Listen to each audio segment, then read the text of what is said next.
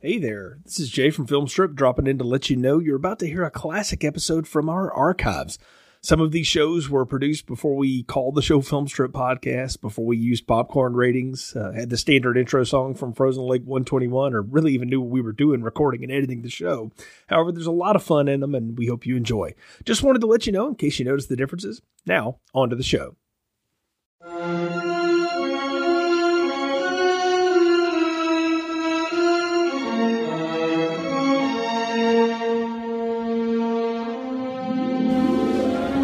to Continuous Plays Harry Potter series retrospective. We will be reviewing each of the Harry Potter films this fall up until the release of the first part of the series finale, Harry Potter and the Deathly Hallows. These reviews will be spoiler filled, so if you haven't seen the movies, watch them before listening to our podcast. Continuous Play Podcast is not affiliated with Heyday Films, 1492 Pictures, Duncan Henderson Productions, or Warner Brothers Pictures. And any discussion of these films, the characters, music, or parties involved is done so for entertainment purposes only, and no infringement is intended.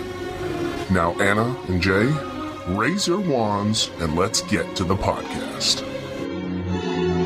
Welcome to Continuous Plays review of Harry Potter and the Sorcerer's Stone, starring Daniel Radcliffe, Rupert Grant, Emma Watson, Richard Harris, Robbie Coltrane, Maggie Smith, and Alan Rickman. Directed by Chris Columbus. This, of course, based on the popular series of novels by J.K. Rowling. It was released in 2001 and for on a budget of 125 million dollars made 974 million back in revenue was a massive hit and is the beginning to a very successful series i'm jay I'm Anna. We're glad you joined us here for our Harry Potter series. Anna, we're doing something a little different here on this one with continuous play. Uh, we're doing a film series that is going to culminate in a release in theaters. We've never done a review of a film while it's in theaters, but we're going to do that with this series. The last of the Harry Potter films, at least the first part of it, releases in November of 2010. We'll catch that one and then we'll pick up with it again in the summer of 2011. But before we get to that, we've got all of these in front of us. So let's talk a little bit about our approach with Harry Potter here. And, and I'll say right now, I've read the first book and part of another one and it wasn't that I didn't like them. I just didn't have time to finish reading them at the time. And I read them way after the fact. I didn't even see this movie in the theaters uh, when it came out. I wound up renting it on a whim and because I didn't know if I'd like it and I wound up really enjoying it when I the first time I watched it. So my connection to Harry Potter is almost solely through the movies. I had no connections to the books. What about you? Well, mine is I um tend to do this a lot. I like I won't watch Twilight because everybody's watching it, and I think I'm just cooler than that for some reason. Harry Potter was the same way 10 years ago, if you think back. The book, just like Twilight with the books, Yep. and then the movies became such a phenomenon and has gone strong for 10 years, obviously. So, mom, what happened was my mom actually, when she was teaching elementary school, they got to go to a field trip to see this movie and she was like, "Oh, you've got to see it." And I said, "I don't know, It's because it's and I don't have the attention span for a two and a half hour movie. She's like, "No, trust me, it goes really fast. It was really good." And so we bought the DVD, and I got hooked. And sadly to say, I haven't read this book nor the second book. And when we did the second movie, I'll explain why but I did start reading the books in the third one before the. I think I read the book before the third movie came out because it was because I saw the second one in the theater, and I started reading after that. Well, and, and just so our listeners know, we are going to approach this like we do with everything else. We may reference the side material that we have some connection to, but we're going to look at this as a movie series and as movies and do they work as a series and then individually too. I, I, I'll tell you now, my reading in the first book, I remember reading it, like I said, way after the fact, after I'd seen the movie a few times. And I remember thinking to myself, well, I couldn't remove the images in my head of what I had seen in the movie to the book. And I can barely remember the stuff that's in the book that didn't make it in the film. Because, like you say, this movie is long. It's it's two and a half hours. It's over two and a half hours long. It's a it's a thick one, and the book's pretty pretty heavy too. Book came out in 1998, and then they started putting these films into production in 2000. So this is a series that the written word of it uh, did precede the the films, but only by a few years. But it was really wildly popular, and people took to it. And I think you made a good analogy. It's like what the the Twilight films are today, though a different different group of people. I want to ask this, Anna, and I don't want you to answer now. I want you to answer it at the end when we're done talking about this thing. Is this a kids movie? That, that's my big question is, is this a kid's movie? But before we get into this, we, have got to go through a detailed plot uh, discussion, and we're going to try to go through everything here so that we can really focus on uh, characters and moments and stuff, and we don't feel like we got to walk through the plot. If you've seen Harry Potter, folks, you know how deep and thick these films can be. Uh, there's a lot going on. But we'll try to hit the, the biggest highlights for you. This is the story, the beginning story of Harry Potter, who is a seemingly ordinary boy who lives with uh, rather belligerent and negligent relatives, the Dursleys. And on his 11th birthday, he learns from a mysterious stranger, Rubeus Hagrid, who's played by Robbie Coltrane, that he is actually a wizard. He is the son of a witch and a wizard, a very powerful one. And he is famous for surviving an attack from the evil Lord Voldemort uh, when he was only a year old. And in that attack, Voldemort killed his parents, but his attack on Harry rebounded, leaving only a lightning bolt scar on Harry's forehead and rendering Voldemort powerless and bodiless, as it turns out. Hagrid tells him all of this and that he has been invited to attend Hogwarts School of Witchcraft and Wizardry, which his human relatives have done everything they can to keep him away from. The Harry does go uh, away with Hagrid after buying his school supplies in a hidden wizardy street in London known as Diagon Alley. He boards a train headed to Hogwarts, and on this train he meets his two closest friends, or who will become his two closest friends: a young boy from a large wizarding family, Ron Weasley, played by Rupert Grint, and then Hermione Granger, a witch born to non-magical parents, who of course is Emma Watson. They arrive at the school, and Harry and all the other first year students are sorted into their different houses. This is the old boarding school model here. And Harry actually t- uh, convinces the sorting hat not to put him in a house known for the darker wizards and witches, but instead he winds up in a house with Ron and Hermione. At Hogwarts, he begins to learn uh, wizardry, discovers a lot more about his past and his parents. Um, he actually makes a sports team known as the Quidditch team. We'll get into that after he learns his father was a part of that team. And he and his two friends one night discover a three-headed dog guarding a door in the uh, in a restricted floor of the school, and they uh, learn through a little bit of deduction, a little bit of uh, trickery, that it is guarding something known as the Sorcerer's Stone, or if you're in every other country except the United States and India, the Philosopher's Stone. It's an item that can grant its owner immortality. Harry concludes that his potions teacher, uh, Professor Snape, played by Alan Rickman, is trying to obtain the stone in order to return Voldemort to a human form and thus kill Harry. Uh, after learning from Hagrid that the dog will fall asleep if they play music, Harry, Ron, and Hermione decide to go get it and find the stone before Snape does. They face a series of difficult tasks, a deadly plant, uh, flying past hundreds of uh, flying keys, trying to find one to unlock a door, and a large, violent, life-size chess match. They get past the task, and Harry learns that it was not Snape who wanted the stone, but his defense against the dark arts teacher, Professor Quirrell. Quirrell removes his turban and reveals that Voldemort has been living literally on the back of his head. Voldemort tries to convince Harry to give him the stone, which he suddenly has in his pocket, and by promising to bring his uh, parents back from the dead, but of course Harry refuses. Quirrell tries to kill him, but Harry's touch burns him to death, and Quirrell crumbles into dust and dies. When Harry gets up, Voldemort's spirit forms and passes through him, knocking him unconscious before fleeing the scene. Harry wakes up in the school's hospital wing with Dumbledore at his side, Professor Dumbledore is the head of the school and is the, the oldest and most powerful wizard there. He explains that the stone's been destroyed and that despite uh, Ron nearly being killed in the chess match, both he and uh, Hermione have survived. And the reason that Quirrell was burned by Harry's touch is because Harry's mother died saving him, and her death gave Harry a magical, love-based protection against Voldemort. When, uh, when Harry and the students leave for the rest of the summer, the rest are going home, but Harry realizes that his home is really at Hogwarts. Hogwarts. And that's the story of this first movie and really the first book. And, and you know, for set, as setup stories go, I, I'll praise this immediately out of the gate by saying when when you're doing a series and you're going to do the big setup story, it's easy just to have a side plot, the B plot that you're having your characters go through so that you can get to know them, but that it's not really compelling. I I find the B plot of the stone just as interesting as who all these people are. Yes, I think this film has done a very good job of it. it and I hate to say this as we go on because I feel since this is the first one, I will be saying this throughout the whole podcast. In the future, you will see. But this film does a good job of not only setting up the characters, it sets the scene. It sets Hogwarts. Ho- kind of like it's Sex in the City. They say New York is a character. Hogwarts is kind of a character in this as Yes. well.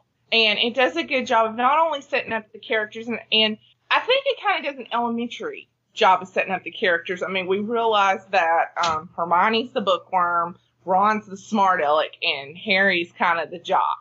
And you know, if this were like High School Musical or something, that's yeah. you know that's a basic breakdown of who they are, and it sets that it sets that up, and not you get more of a backstory. This movie is kind of the backstory. It does a good job of setting up the backstory, setting up the location, and setting up the characters, along with moving very quickly through this plot of the Philosopher's Stone. Yeah, and, and to be like I said, to be over two and a half hours long, there's a there's a lot of stuff going on in this film, but it never. There's only a couple of well, there's only a couple of times I ever felt like it it dragged just a tad, but they paid it off relatively quickly after I thought it was a lull. So again, it never really drags. It's just something that that moves uh, very briskly through a lot of information. I think you you made a good point there about Hogwarts being a character just like New York City is in Sex and the City. For our listeners who may also be listeners to the Art of Slaying podcast, the Buffy retrospective that that Brian and I do. We talked a lot in season one about how Sunnydale is as much a character in the Buffy series as anything, and it's sort of the impetus for everything that goes on. And you have that same here with Hogwarts. I mean, the building has its own personality. It's haunted, of course. It's got all kinds of moving staircases and stuff. And these is revealed through multiple shots and different characters talking about different things. And then you get to see it. And that's a, and we'll have to talk about the special effects once we get into this a bit. But uh, that's one of the things about this that makes it so neat is that the, the place and the location is just as important as the people. They don't waste any time either in putting you in this world. Is this idea that there are real people that live in the real world and there are ma- magicians who live in the world too, and real people can't handle the magician's world. Even though the magicians circle about the real world, they tend to live in their own world. Where Hogwarts is and all that is somewhere that the rest of us can't see. And I did kind of like that. It's a neat little plot element. Yeah, that's true. And um, I'll, I'll go, like I said, I don't want to say, you'll find out in the future, but it says it in the books, then I can't remember why. It says it in one of the middle books, like the fourth or fifth, of why people can't, why the muggles, the non-magical people can't see it and how how they put spells and enchantments to protect it. Like I think if we went to Hogwarts, we would only see like this field or this abandoned place no one would want to enter. And, and it's really, you know, it's really this vibrant castle with Quidditch and wizards and witches and magic and stuff. So Yeah. they do say that in one of the middle books, but I don't think they Well- ever put that in the movies. They- no, they, they never really did. But they, the one thing the first book does start out with, it's not as much here. It's a little different. The first book starts from the perspective of the Dursleys, and noticing how their life changes when they bring Harry into their their house to raise him after he's one years old and his, parents are killed. His mother's this is his aunt. Uh, his aunt Petunia, and then her husband and their son that he lives with, and they it, that's in there to show how the real world or real world people, non magical people, can't understand and don't want to understand magic. It freaks them out. It scares them. They do that pretty well in the film, but they don't tell it from that point of view. It's always from Harry's point of view in this in this film, which I thought was a smart move because it'd be hard to introduce these people and then all of a sudden switch on them because you can't blame them necessarily for feeling the way they do in the book. They're they're cruel, but they're not as awful as they are in the first of this film. I mean, they keep him locked under the stairs, and it's ugh, they, even in the very first scene when Dumbledore and McGonagall are dropping him off there, and Professor McGonagall, who's played by Maggie Smith, is saying, she's like, I've been staking out these people, and they are the worst possible people I have ever, you know, she yeah, basically says they're the worst possible people I've ever met, muggle or magical. yeah. And she's like, I just can't w- leave this l- poor little baby with them. And Dumbledore's like, no, it's for the best. We have to do this. This is his fa- this mm-hmm. is his family.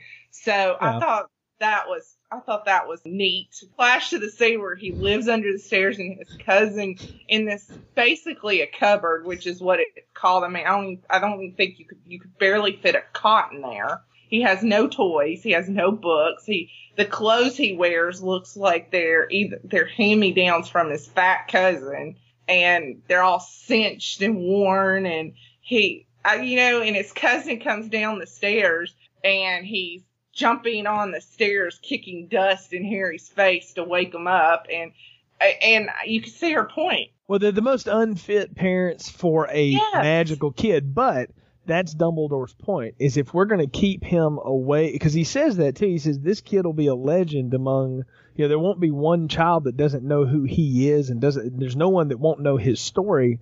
But to protect him from all that, he's got enough problems. Let's put him somewhere that will completely shield him from that, so that he can grow up on his own. And if and when the time is right, then we can come and get him.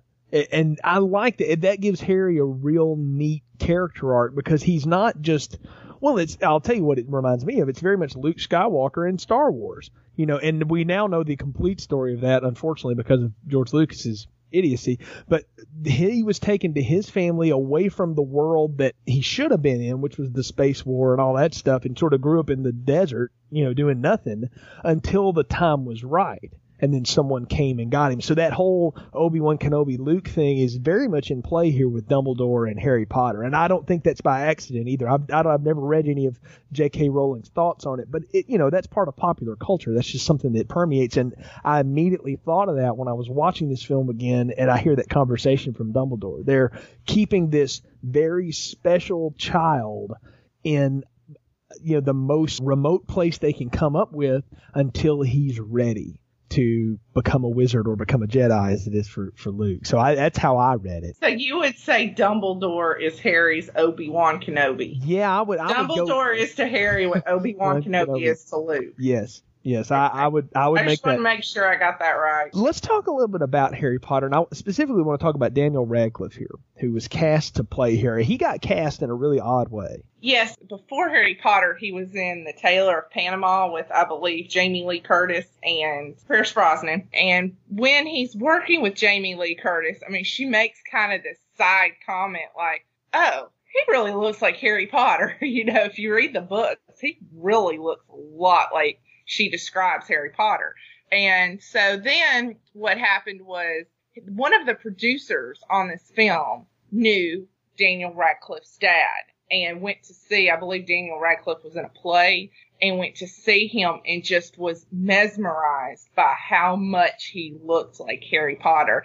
And that's how he got the role. J.K. Rowling was adamant that she wanted a British actor and wanted the, you know, all, especially all the principal people to be British. And so, and she got her wish, of course, because she always gets her wish. I'll say this, you know, I didn't read the books beforehand, but having read it now, the way he is described in the book is exactly what Daniel Radcliffe is sort of made to look like and how he hmm. looks. For a, a boy who's 11, he's really got a lot of screen presence. There's only a couple of times you can tell he's having, you know, some trouble getting the lines through and stuff like that. And that's a credit not only to him, but to Chris Columbus as a director for getting a good performance out of a kid like that. Because you'll hear me say later about one of the other ones that the performance isn't really there uh, for for me on another one of these. But I thought Radcliffe was great at this. Like you called him the jock in like the Disney mode of, of films, and you're you're right. He kind of looks like the kid that would grow up to be a jock. You know, he's got a build that he looks athletic, and he but he's also kind of quick on his feet, and he's smart enough to not be the class brain, but he's also not silly enough to be the class clown. You know, he's right Right. middle. So he's he's the popular one, but he's not the best. But he's so good, you always want him around. That's kind of Harry Potter's character, and Radcliffe plays him really well like that. you as I was looking back, I see glimpses of the jock, and I think they do a good job in the book of establishing that by he's the youngest person in a century to be a seeker on a Quidditch team and stuff like that. And but I think as an actor, he really owns it in like the third or fourth movie. He really starts to own it, and you really start to believe. But then if you go back in reality and look, even you might be a jock when you're 13 or 14 in seventh or eighth grade, but you're not going to own it till you're in high school, 10th, 11th grade. And I think it, they do a good job of doing of seeing that parallel to reality in this film. Yeah, you're correct, and he's he's an accomplished actor outside of this. He's mostly Mhm. known for this, but he's done some other things too, and even some stage work. And I think that's where his real passion is. We, you know, he may wind up being on stage more than he is in films in his later life, but we'll see. It's not like he's going to be hurting for money, that's for sure. Uh, let's talk about some of the other principles here, and and as we've been introduced to them, we've mentioned Dumbledore. I love Richard Harris. I've been a fan of Richard Harris since I was a kid, and I saw the uh, the Man Called Horse movies and some of the other westerns he was in, but it, everything else he's ever, he ever did too. I, I saw a lot of him. He was just one of those character actors that if you needed the standard European, British slash Irishman, you know, he was your guy to throw in the film. And he always brings so much depth to a role. And he was quite elderly at this point and tells the story that he only took it because his granddaughter threatened to not talk to him anymore if he turned it down, which I do think is cute and, and it's kind of funny. But I liked him immediately as, as Dumbledore and, and his whole presence of this all powerful, all knowing wizard who's ahead of this school, but he's also very genuine and very gentle and he's he's like an old school teacher or old school principal that he may have a lot of knowledge and experience, but he's still very good with the kids. I agree. And then we were talking about Harry Potter, how Daniel Radcliffe kind of em- embodies that character because he looks like it. I think Richard Harris looks like Dumbledore. In the books I've read, when they describe Dumbledore, I automatically picture Richard Harris. Yeah. And I think I think they did a good job of casting with that, and I think he embodies the character. And like you say, he is like one of these old principals who is older and is wise, but is good with the kids. He's he's not um, the Jeremy Piven character in Old School. no, no, he is definitely not. like those rascally kids. yeah, he is. again, and they're they're Yeah. strange new fab magic. Yeah, he is. He is not. He's not that way, and he's not. Um, he's not any of those evil teacher head that that could be in this kind of film that we've seen. He's not the. He's also not the Disney John Hughes bad principal person. You know that Yeah. always seems to the authority figure that's in the way. You mentioned. Um, uh, Professor McGonagall, played by Maggie Smith. Now, a lot of people will know Maggie Smith mostly for her roles as the um, the chief nun in the Sister Act movies with Whoopi Goldberg. She's been in a lot of other things too, but she's another one that you just see her and you automatically accept that that's who she is. You know, she can. She's this this elderly witch who's incredibly smart and you don't ever want to cross, but is also your best friend if you need it. So she's the strict teacher, but the one that if you get on her good side, you're going to be rewarded for it. And she's had a a long career too. She's been in films since the late 50s. So she was a part of the Carol Burnett show back when it was on. I mean, she's been around a long time, but again, is is one of those people that I think you can just accept in the role when you see her. And I liked her in this film. Well, also on Maggie Smith, one of the I do remember her for from the Sister Act movies, but I agree with you that's more of like a character Yeah. role. But one role that I've seen her in that was kind of right after this movie was the Divine Secrets of the Yaya Sisterhood. Yes. And she played this old Southern. She had a Southern accent, and um, she played this woman. She's like she's like been smoking her whole life. It carries this oxygen tank around. And it's so sad. I know people like that, but she's been carrying. And she, I just those are two completely opposite ends of the spectrum between Professor McGonagall, who is wise and stern, and you know, like you say, she's smart and she's stern, but she's also fair. And then you've got this um, Caro from the Divine Secrets of the Yaya Sisterhood, who's carrying around her oxygen tank, wearing this loud shirt, and is this old crazy kind of Southern lady. So I think she's very, she's very versatile, and like you said, she's had a long career, and I think she fits this role very good as well. And before we get back to the kids, we got to mention Hagrid, Robbie Coltrane. He's, Mhm. this, he's this half giant groundskeeper, sort of jack of all trades at Hogwarts. He's the, our guide into the wizarding world as a character and, and for Harry and everybody.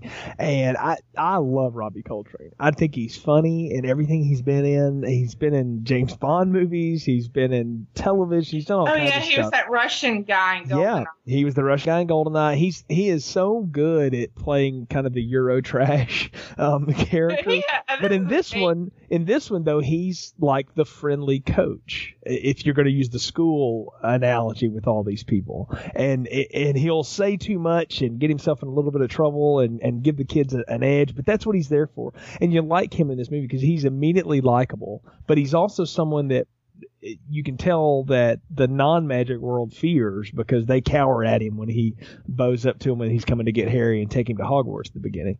he's kind of magical wise, he's kind of between a wizard and a muggle. He's a squib. He knows about the magic magical wor- world, but he's not allowed to practice magic. Because in the scene where um, Harry's aunt and uncle's trying to get away from the the owls and the post that keeps sending the Hogwarts letters to Harry, and they're on like the, this eyeless rocky island in this tower, and um, Hagrid comes and gets Harry, and he comes and barges in on Harry's birthday in order to take him to Hogwarts and stuff.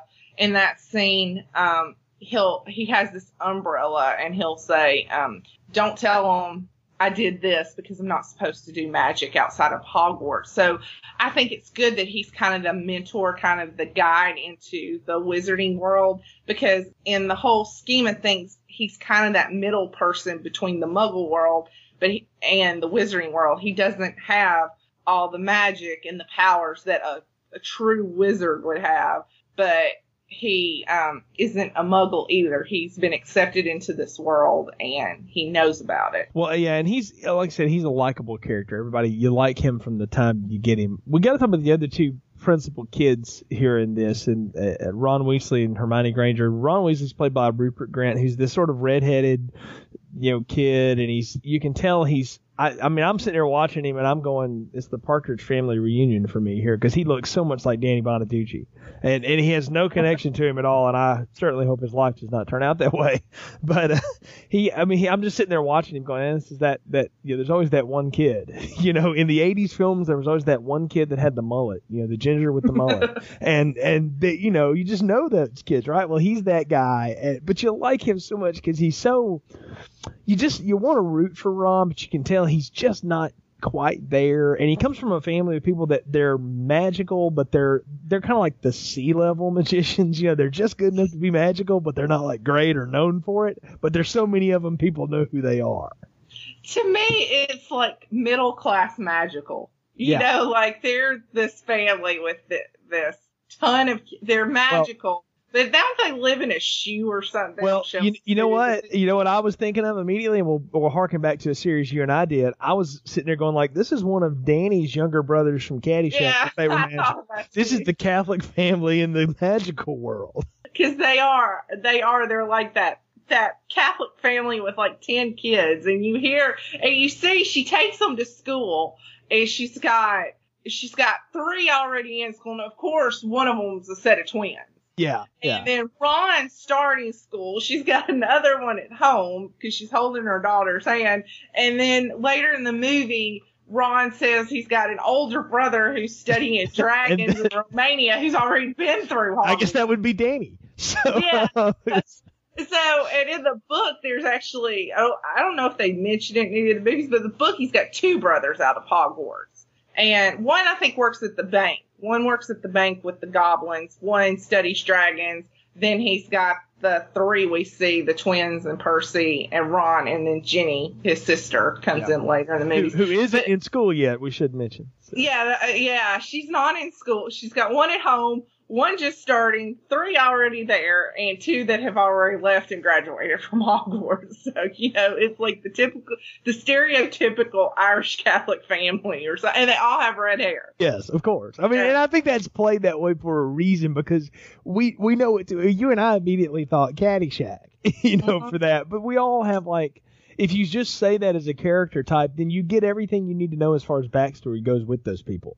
So you can follow into what that character is going to be like. And Yeah. Ron plays the, and if if you follow the lineage right, and I think I've about got it, he's either the middle kid or he's one of the younger kids, but he plays that eh, the the role of I've got people to live up to, and it, some of them are here, some of them are gone, and he even talks about his older brother a lot. So you can tell he looks up to him, and it, that's almost his father figure, even more so than his dad is right now, because he's you know there's some distance in their age, but there's close enough that they can still be close, and that is kind of a neat thing. As far as acting goes, I, I like the kid. I like Rupert Grint. He just seemed kind of cute and fun.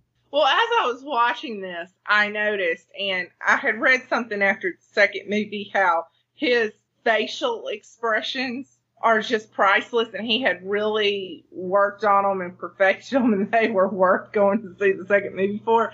He, his, I noticed he, he has a talent for doing these spot on facial expressions in a thing. Like, and he, and the way he delivers his lines, like at one point he says Hermione's mental. She, I think in the sorting hat when she's like all nervous and she's like, calm down, calm down. You know, she's telling herself to calm down and, you know, putting the hands out and you could see her like having this conversation in her head. And he, and Ron kind of turns to Harry and he's like, she's mental. That one is. She's totally like, Yeah. he has a knack for delivering these one liners Yep. and stuff. And I think Hermione says something later on in the movie. She's like, I'm going to bed before we either wind up dead or worse, expelled. And Ron just looks at her like, she's got to get her priorities straight. Yeah. and, you know, he has a knack for these facial expressions and these one liners, and it's exactly what this role needs. Oh yeah, he's he's hilarious. That's exactly what he's supposed to be is the comic relief to everything that's very serious going on with uh with Harry Potter. We got to talk about Emma Watson as Hermione Granger now. The the intelligent witch who's born to non-magical parents. They'll deal with that in in coming times. They don't really talk about it here, but she's really smart and really the overachiever and I said a few minutes ago, Anna, that there was one of these people that the performance just wasn't always there for me. And I'm going to say it, it's hers. There's times when I feel like she's overacting the seriousness and the, uh, she's so into it. And it, it, when they give Ron the comic part to go behind it, it works. But other times it just feels like they probably had trouble getting something out of her. Uh, it felt like to me, she's not a bad character, not unlikable, but of the three of them, she's the one that that just feels like she's forcing it more than anybody else. Well, okay, on that note, I will agree with you after rewatching this. She is annoying. She's the most annoying little know it all. And I just, anyway, um, tangent. But she's, she's so annoying. And the way she delivers her lines is annoying. And granted, in this movie, she's what, 10, 11, 12 years old. And this is probably her first big thing. So, you know, cut the little kid some slack. But anyway, she's just so, an- she's so annoying. There's no other way to describe her but annoying. And it gets on my last nerve. And it, and I did notice from watching this movie as they go on, she softens. She's pro- she softens, but also from being a big fan of the books, she's she's supposed to be annoying. Maybe Yeah. not as annoying as Emma Watson plays her, but she's supposed to be. Well, uh, she is a little bit annoying, but but but they do give her a big turn in the film. There's a part of the film where she kind of gets her feelings hurt because Ron and several of them are making fun of her after a class, and she hears them and runs off. And th- this is on Halloween, I think, and they're all sitting around eating dinner, and th- the people are talking about she's been in the bathroom crying all night, you know, and they have to evacuate the school because a troll has been let loose. We found out later that Quirrell is the one that's done this because he's trying to kill Harry, and they those two of course go to tell her you know hey you need to get out of the school and they get into you know a big thing with the troll wind up defeating it but she's there and sort of takes the fall for all of it for all of them and that gives her a real heroic quality that she realizes that I am a bit of a know-it-all, so maybe I need to back off a bit, and that endears her to Ron and Harry in a real special way. I mean, you can tell why they would be friends. I just would say that on the of the three kid actors, that was the one that I just did. Eh, I don't really want to see a lot with her because, like I say, she did get on my nerves a little bit. But she's not a bad actress, and having read the book now too, I'll I'll say she's pretty annoying in the book.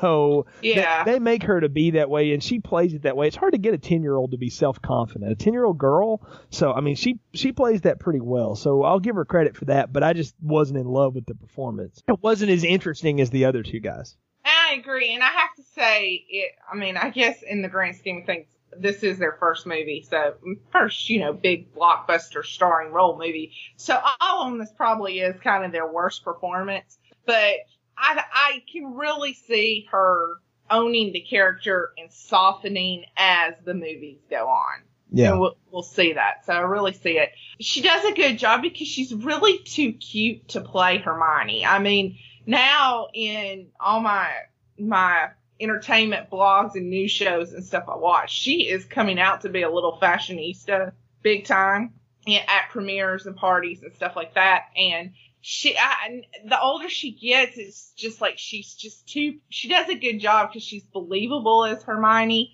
but she's too, um, in real life, she's just really too pretty to play that role sometimes. So they really do a good job of kind of dressing her down and making her hair frizzy and stuff. And especially in this first movie, this is the only movie where her hair is kind of like it's described in the book. Like it's supposed to be real frizzy and unruly and she's Yeah. supposed to be really nerdy. And I think they, the hair and makeup really accomplished that in this one. It's the same hairstyle they tried to use on Anne Hathaway in the first Princess Diaries movie to make her look less cute than Yeah. than she. You know, when they frizzed her hair out and then when they finally straightened her hair, you're like, yeah, okay, that's that's what she's supposed to look like. Yeah, they had to uncute her a little bit, but she is a cute kid and it works. The only other like actor I really want to talk about as far as character, there are a billion characters in this film, but I want to talk about Alan Rickman as Snape because Alan Rickman to me will always be the the bad guy from the first Die Hard movie. Even though he's been in a lot of other things that I have liked and have liked him and I almost always go back to that role because there's a part of that movie where he's sitting there with Bruce Willis and he does an American accent and then he flips it back to the European accent that's his natural speaking voice. And he's got such a presence with his voice and he can switch a look on his face and give you, am I being sinister? Am I being calculating or am I being protecting? He can do all of that stuff. He did that in Die Hard. He does that in this movie too because you, you're led to believe, if you don't know anything about this going into it, that Snape is a bad guy because he comes from the the dark house Slytherin and he's always kind of you know being tough on Harry and he's he's mysterious and Harry even pigs him as this is the guy that's trying to get me killed. And as it turns out he's one of the ones who's trying to protect him most out of out of everyone there and I liked Alan Rickman in this I thought he really really brought the A game as far as acting goes Actually, my mom drugged me to see Sense and Sensibility. yep which is a good thing that I didn't have to read the book and I did a book report for one of my high school English classes from that movie. But anyway, I remember him from that, one of these like Jane Austen books. And I, I remember him from that. And so in my mind, he kind of fits in well with this. And then my tangent, I know I have mentioned in another podcast, but Family Guy does a spit with Alan Rickman's voice machine. And it's Yeah. like, hello, this is Alan Rickman. Yeah, it's, And it's this it's this sort of dark, drawl British accent. Yeah, and he's he's got that down. I mean, he's he does have a very distinct voice. That's what I was saying earlier, and and or trying to say earlier, and you brought it out there. He's got a real distinct voice. He's got a real neat look too. I mean, he looks Mhm. like Trent Reznor from Nine Inch Nails, and and that wasn't exactly what I thought of when I finally read the book. I was like, that's they kind of took a different look at Snape, but I guess they got it right. It's open to interpretation. I mean, it and it works fine. He's he's really interesting when you watch him. And I was also wanted to say, as you said before, the Harry thinks he's out to get him, and Harry thinks he's evil and stuff. And at the there's a wonderful payoff at the end, and um, that explains all this, and it's like an aha moment. But that's a running theme throughout the series, and we'll see it in other movies. Yeah, it is. It, it really is, and they play with it the, from the whole the whole start. And I guess you know if we're going to keep up our school analogy here, Snape is that really mean teacher that you can never please, who's got it in for you from the start. He's the principal in the Ferris Bueller uh, movie. you know, he's he's Ed Rooney. Uh, yeah, I mean he's he's that character, um, but more sinister, and or at least you think he is sinister. And uh, we got to talk about Quidditch for a minute. I, I, you know, when this movie was in pre-production, when it was coming out, I remember people talking about. I don't know how they're going to do this game that they've got in Harry Potter. That's kind of like soccer on broomsticks for wizards. I think it's more like rugby. Or rugby too. And yeah, and I said with a little bit of rugby, and I mean I heard it described a lot of different ways. And they're like, I have no idea how they're going to do it. And I even saw an interview with the with the author who said, I have no idea how they're going to make Quidditch come to life. And this was 2001, so it's it's past. We've we've had the Phantom Menace now, so we've had all the big digital breakthrough that that film was as far as effects go, and we've had Titanic, we've had all that kind of stuff.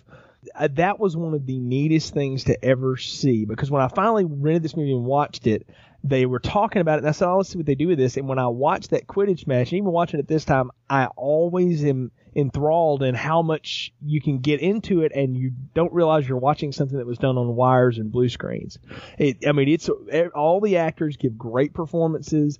It's I don't even know how to describe the game. It's just it's it's frenetic, but but it's it's such a neat scene and they uh, they really pay it off well as far as they set up Quidditch and how hard flying is and all that, and then they they make Harry out to be this lineage of great Quidditch players, and then he goes out there and really performs. He wasn't winning the game for him, which was huge, and it was such a neat five seven minute scene. It, it, it but it goes by so fast. You're like, oh, I want to see more Quidditch. You know, it it seemed like a a really fun thing, and I was impressed the way they they brought it out. I mean, that was great direction right there and great art direction. Well, I'm to disagree with you on a couple levels. Um, first off, I, okay, let me say I agree and disagree. I think looking back in 2001, they did an awesome job. But looking back from 2010 to that almost 10 years later, I just, I, I just can, can tell. I'm just looking at it and I'm like, that is so a blue screen. That is so not Harry. That's a CGI something. There's one where the broomstick like takes him and I think he's spinning around or something and it so does not, it so looks like a CGI person and not him. Kind of like, kind of like you could kind of see in the first Spider-Man when Tobey Maguire's yeah. um, learning his powers. I you kind of know that it's CGI. I think that since then the break that if they did that now, I think they've even done it in some of the recent movies. It looks so much different, so much more realistic. Um, I like how how um, the whole setup I do like how they did the field. They did, um, they set that up good and I think they set it up like it's in the book. And I loved in this movie and I, I think when they got different directors, they don't necessarily do it in subsequent movies, but I love the little kid announcing. I think yeah. it's, um, Seamus or something. I can't remember. Yeah, they they throw that kid in there. They they did change one major thing, and I did read this is that in the book it's just like a it's like a regular stadium, like a regular soccer stadium would be in Europe. In uh-huh. in the film, they did make it into these big towers and this sprawling field and this big. They made it bigger than it was in described in the book. And I remember that when I read the book, of thinking, oh, this is described as a little smaller, you know, playing surface than what you see in the film, but the action works out the same. Right. And I think in the film, like, you would kind of have to make it bigger to make it work. What I think you would have to to make the action sequences work. I think you would have to make it bigger. And I love the kids and their little um, scarves, the school colors. And they got their flags. I think that's adorable and then the professors are yeah. are like in their tower, like almost like their boxes. Yeah, know, every every house has their box, and they've got yeah. their professors. Yeah, it, and that's and that's one of the big plot things is, and you talked about Snape is set up as the bad guy. Uh-huh. Harry's having trouble during the match, and it they see Snape and he's he's mouthing something, you know, kind of silently to himself, and Ron and Hermione decide he's throwing a spell on Harry, go stop him, and Hermione lights his cape on fire uh-huh. underneath the, the stands to get his attention, and that distracts the whole thing. Harry wasn't winning based on that, but that that's part of that setup is you think Snape's trying to kill Harry during the Quidditch match. Right, and it goes with that theme that they keep misunderstanding yeah. Snape. Yeah. But I thought I thought the special effects were okay. They were probably really good for 2001. Yeah. Um, I thought Harry, and this is the only well one of the there's only two things I really have a problem with Daniel Radcliffe's performance, and it might not necessarily be him. It might be the the technology and the special effects along with the direction and stuff is that you kind of see him overacting in this scene where it's like like the he's kind of like watching the action go on and he's seeing his teammates fall off their brooms one by one and it's just like it's like oh man, and like uh, one scene, he almost to me looks like he's gonna cry, and it's and to me, I just had so many problems with that scene. One is I don't think that's what Harry would have done, it eventually he sitting there just watched them drop one by one, and it's like, oh man, and he's all upset. And then another th- problem I had with it, he's a first year. This is his first Quidditch match. I, I didn't play sports in high school, but I do like sports, and I might be cynical about this, but I'm like, as a little, you know, basically the equivalent of a sixth or seventh grader, you're sitting out there and you're like, oh man, like you're about ready to cry over this match when it's your first match and you really don't have a good grasp of the repercussions and the Yeah. Of this. I'm like, okay, that's a little stupid. Well, it was a little. It is a little uh, Disney Disney-esque, if I may say, that they throw in the new player and he's so naturally gifted at it that he just figures out how to how to win in, in Uh-huh. spite of the odds. I, it it was a little, but that's how it plays out in the story. And and for a story's point, I think what they're trying to say is that this guy has no idea how special he really is. So if if you if we're to agree that this film is all from Harry's perspective, essentially, mm-hmm. then all of the moments with him are what he would see in himself, and that he would be really not very confident about this. He has no idea how to catch the snitch. He doesn't know what any of this is about. He's barely figured out how to fly his broom at this point. And plus, they give him like the upgraded model broom, which I did think was cute.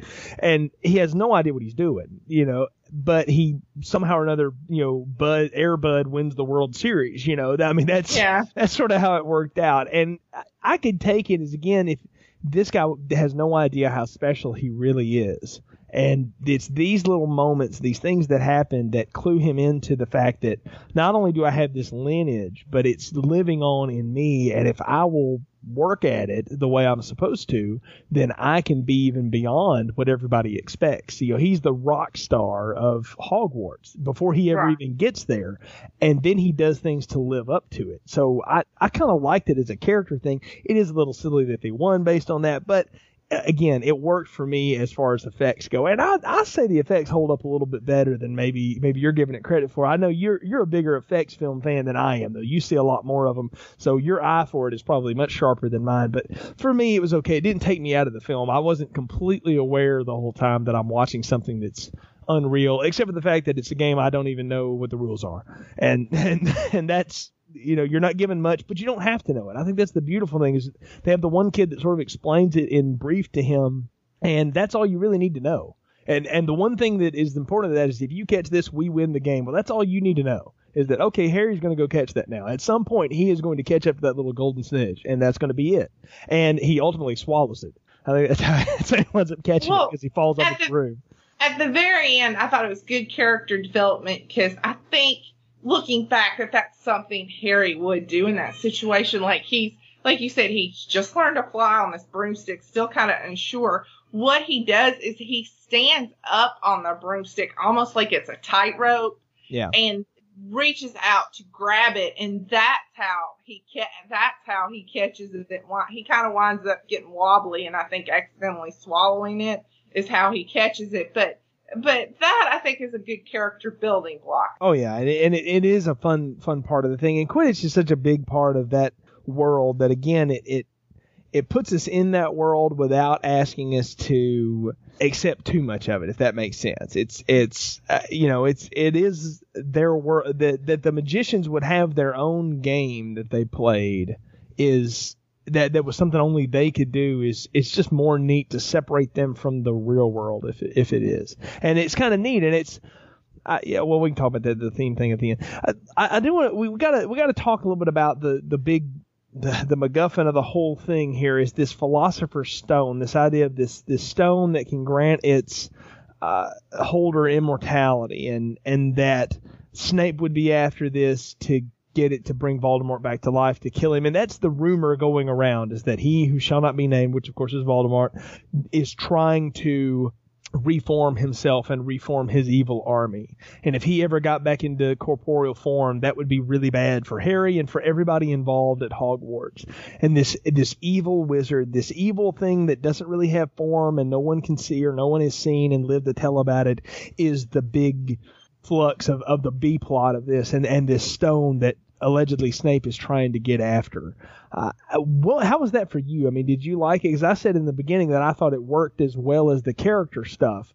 Did, mm-hmm. did you like the whole Philosopher's Stone, Sorcerer Stone part of this? Yeah, I did. And another thing, as you were saying at the beginning, I just thought of is that, and we established this book has a lot of the history and backstory and explaining the wizarding world to us. And as the movies and the books move on, whereas say this one, 90% is backstory, history, character development, 10% is uh, actual plot, like the sorcerer slash stone. In each movie, the percentage gets higher and higher and higher. So I think it worked for me, and I thought it was a good, um, I use this term a lot, stepping stone into the other, other, that it's not that, that we've established that Voldemort is alive, that he does kind of have it out for Harry. That plot does a good job of establishing it that like, okay, this battle is won, but the war is not over. Right, and and it, it is it is just the beginning of things because right. you see Voldemort vanquished, but then he you know his spirit flies off and knocks Harry out before he he leaves the scene, and you don't we don't know we don't really know much more about him his motivations or anything other than just the little bits and pieces. And if you're going to establish brian and i talk about this on the art of slang all the time when they established the big bad of the, the season in the series that we liked how they just doled out little pieces of it in, in a few episodes here and there so you got little morsels to take forward with. Well this is the beginning of that for the harry potter series. Voldemort is the big bad of all harry potter in, in addition to all the other things that he'll have to face and all the other trials that he'll go through. That's the big evil thing that's hanging over him. It's his legacy. It's part of his history. It's it's everything, right? And we don't know much more about him other than just the uh, Voldemort, other than just the few things we're told and that we see in this. But what we see is incredibly frightening and is really good. And I, I liked it. I, it gave me a lot to look forward to. It, again, if you're going to do character development, you got to have the characters doing something meaningful this was a meaningful side plot, as as it were. Another thing that I think this plot did is for there's foreshadowing that, that that Harry and Voldemort have more in common than you think. Yeah. I think there's this does a good job of foreshadowing that their destinies are entwined, so to speak, and it does a very it's lit like with just it just does a very good job. I think, for example, with the wands, and when Harry goes against yeah. the school supplies, I could think at the end when Voldemort goes through him. I could think in the middle part where his scar starts to hurt and stuff. This does a good job or foreshadowing that that this isn't that this isn't over. That there's more to the story than you think, and they're entwined more than you think well, you said it. They have a lot more in common than apart because, mm-hmm. and the wand is a great example. He gets this wand, and and John Hurt plays in this scene. And if you know John Hurt, folks, you, you know who I'm talking about. He's a great little uh, bit part in this. Harry gets the wand that there's a tail feather of a phoenix in there, and the the other he only gave one other feather, and that feather's in the wand that gave him the scar on his head. So in other words, it's Voldemort's wand. So he's got the brother wand of Voldemort. So that that is, and that's you know that's a common trope in a lot of literature and in film is that uh-huh. your big evil thing is something you're much closer to than you realize. And I'll go back to my Star Wars comparison again. Luke didn't find out Darth Vader was his father until you know he cut his hand off in the second film, right? Mm-hmm. They had a lot more in common than Luke ever would have thought. Let's talk about the ending here. I really liked the little trials they had to go to. My favorite thing always is that big live chess match. I, that was oh awesome. yeah, that's cool. I mean, you know, as far as effects go, that's practical effect, and that looked cool. Ron and Harry are playing a smaller version of that earlier on, and Hermione walks up on him, and one of Ron's characters, you know, cuts off Harry's knight's head or whatever, and she's like, "That's so brutal," and he said, "Well, that's wizard's chess." And then they get there, and it's live, full size, even bigger than life wizard's chess happening, and these pieces go at war with each other, and they have to duck in and out of them. It was really, really intense. Oh, I, I, that's one of my favorite scenes in the movie, and and I love also in it how Ron sacrifices, kind of sacrifices himself so Harry could go on. He chooses yep. to be the one who gets sacrificed so Harry can go and take the queen, and um, then they can win the match. they can win the match and Harry can go on unharmed, but you know Ron gets you know attacked. Yeah, and, and he survives it, but he essentially will give up his life for his friend so that his friend can go forward. And, and, and they've used, each of the kids have used their gift to sort of get Harry forward. Hermione Mhm. knows things, so she uses her knowledge to get him through part of it. And then uh, Ron uses the fact that he's willing to just put himself out there and just be that, that loyal friend that will help you get through a tough spot to get Harry to the end. And then in the end, the great reveal when you have the Professor Quirrell, who's supposed to be this sort of sniveling little nervous man, and he turns out to be really, really evil, you know, which, He you know, reminds me of like a germaphobe. yeah, yeah, like you he, learn out why he touched Harry and Yeah. in the scene. But when he first meets Harry, Harry wants to shake his hand. He's like, no, no, no. He just kind of stutters and is kind of wussy and mumbles and just kind of his mannerisms is like a germaphobe. And he wears this turban on his head, which really you find out is h- hiding Voldemort because Voldemort's face is on the back of his head. Yeah, oh yeah, and and that's that's the whole thing is that literally he's had other things on his mind, you know, Yeah. in a very literal way, and he has allowed uh, Voldemort's allowed himself to basically, or he has convinced this wizard to you know be his parasitic host, if you will, a- and, he is I think we do need to mention that he is the defense against the dark arts teacher. Yeah, He's the one t- he's the one teaching.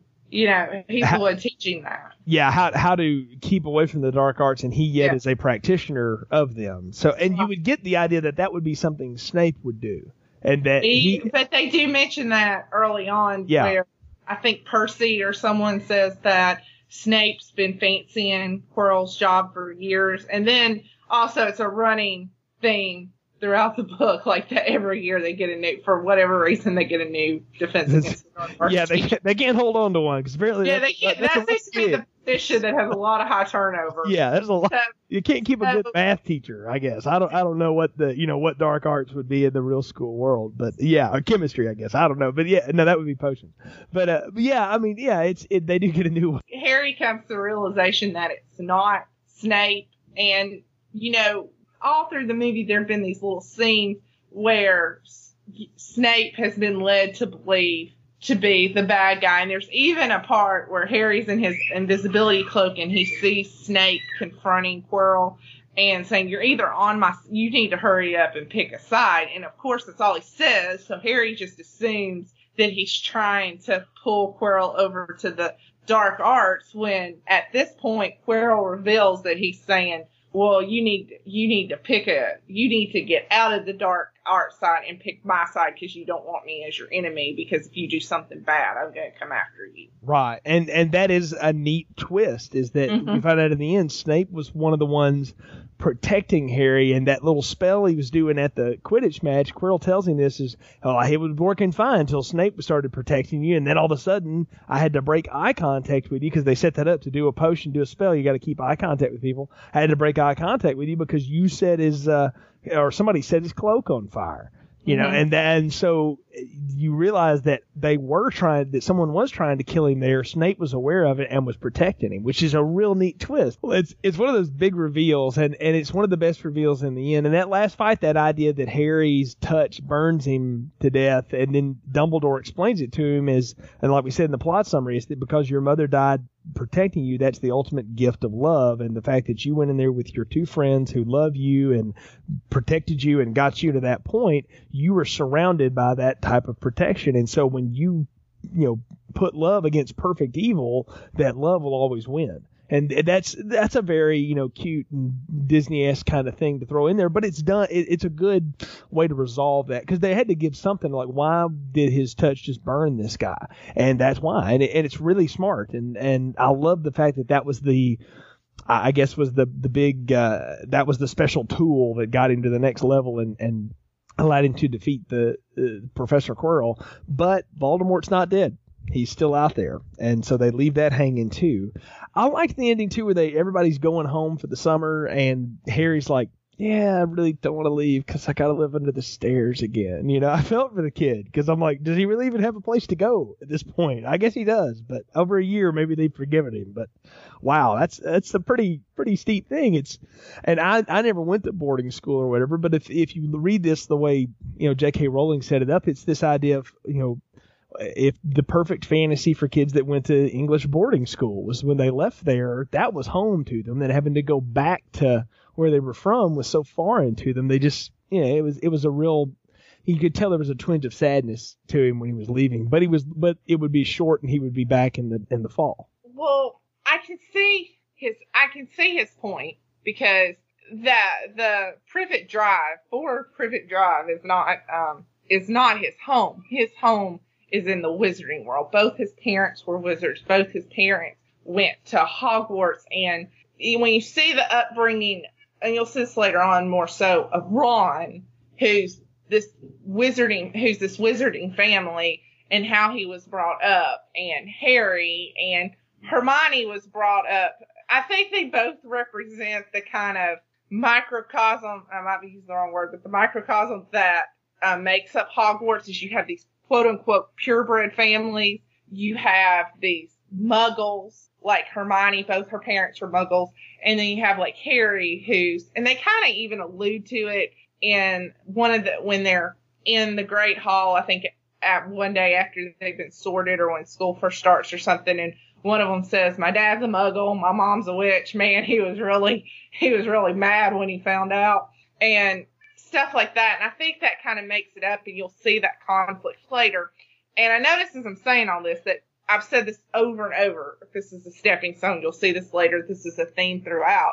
That's what, that's what this movie does. It carries these themes forward. All the stuff you see in this movie, you're going to see later on. Eventually some of the stuff will fade, but everything you see, you're going to see later on in the books or the films everything's going to come full circle in the end. And that's and that's a great point, and it's a great part to wrap up our discussion on Harry Potter and the Sorcerer's Stone. So, and we're at the part of the podcast where we give our ratings for this movie, and we've changed our rating system here a bit on continuous play. We now have a popcorn rating system. The bigger the bag of the popcorn, the more we recommend the movie. So, Anna, what's your popcorn rating for Harry Potter and the Sorcerer's Stone? I would rate it a large popcorn with extra butter because it's it's not the best Harry Potter movie of the bunch, but it's you absolutely positively have to see it to start off. And all in all, standing on its own, it's a good movie. So I give it an, a large with extra butter because because you have to see it to get the whole Harry Potter franchise. And like I said, it is a good movie. I'll agree with you. This is a large popcorn for me too, as far as ratings go. It's a really good movie. There's a ton of stuff here. It's it for a character development movie, which is really what this thing is, and a setup movie. It's got a really good B plot, and the setup is all very interesting. It's well directed. It's mostly well acted.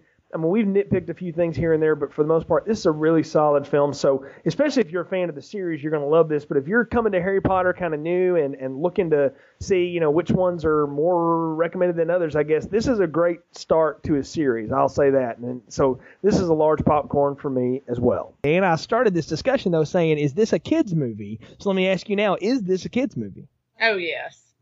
I totally think this is a, ki- a kid's movie. I'm not saying adults won't enjoy it but it's geared for kids. It's toward kids. And I think that's how it should be because at this point in time in the story, in the book, they are kids. They're, like I said, they're these sixth, seventh graders. They, you know, they're just trying to make their way through a new school and fit in and, st- and fit in and stuff. So I, and I, I think that that in that respect, it is a kid movie. And like I've said before, as the series goes on, it becomes less and less a kid movie. And I think the books kind of do the same thing. One thing I really impressed J.K. Rowling did is she grew with her audience. The kids started reading this at 12, 11 years old. You know, it doesn't, it takes more than three or four months to write a book and get it published and stuff. And she even had a between the fourth and fifth, she had a baby, so it took like three or four years to get it out, and all the movies had caught caught up by the time she released the fifth book. So you know, it takes a long time to write a book, especially this long of a series. So her books grew with her audience. And so I think the book was a kid's book at this point in time. I think the movie is a kid's movie at this point in time. Not to say the last book is a kid's movie, cause, a kid's book, because it certainly is not. And I don't think the last movie is going to be a kid's movie at all. So at this point in time, I completely think it's a kids movie. And Chris Columbus directed this, and like you said, kind of Dumbledore has that way with kids. Mm-hmm. I think as a director, Chris Columbus kind of has a way with kids, like Home Alone and stuff. And I really got a Home Alone vibe from this movie, like the score and stuff. For some reason, I don't know if it's because it was kind of in the fall. A lot of it took place in the fall and kind of Christmas time. But I totally got a Home Alone vibe from this movie. It, it does have that that kids away from the parents, you know, feel to it, and that's part of the whole boarding school experience and everything in it. I'll, I'll agree with you. This is a kids movie, but I'll say this: it's a bold kids movie because there's a lot of you know serious thematic elements in this. There's some serious drama. There's there's even some you know mild language. There's a lot of violence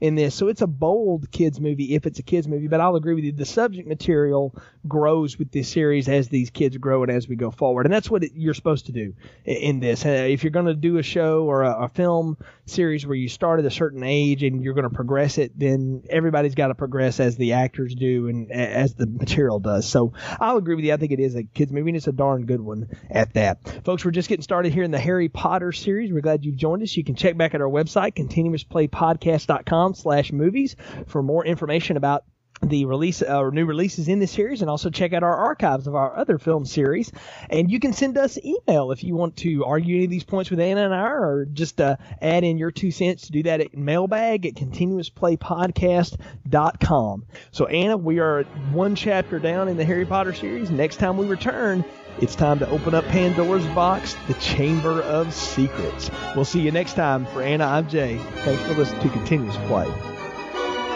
Thank you for joining us in this chapter of Continuous Play's Harry Potter series retrospective. We will be reviewing each of the Harry Potter films this fall up until the release of the first part of the series finale, Harry Potter and the Deathly Hallows. Check out our website, www.continuousplaypodcast.com, each week for a new release in the series, and email feedback to us at mailbag at continuousplaypodcast.com.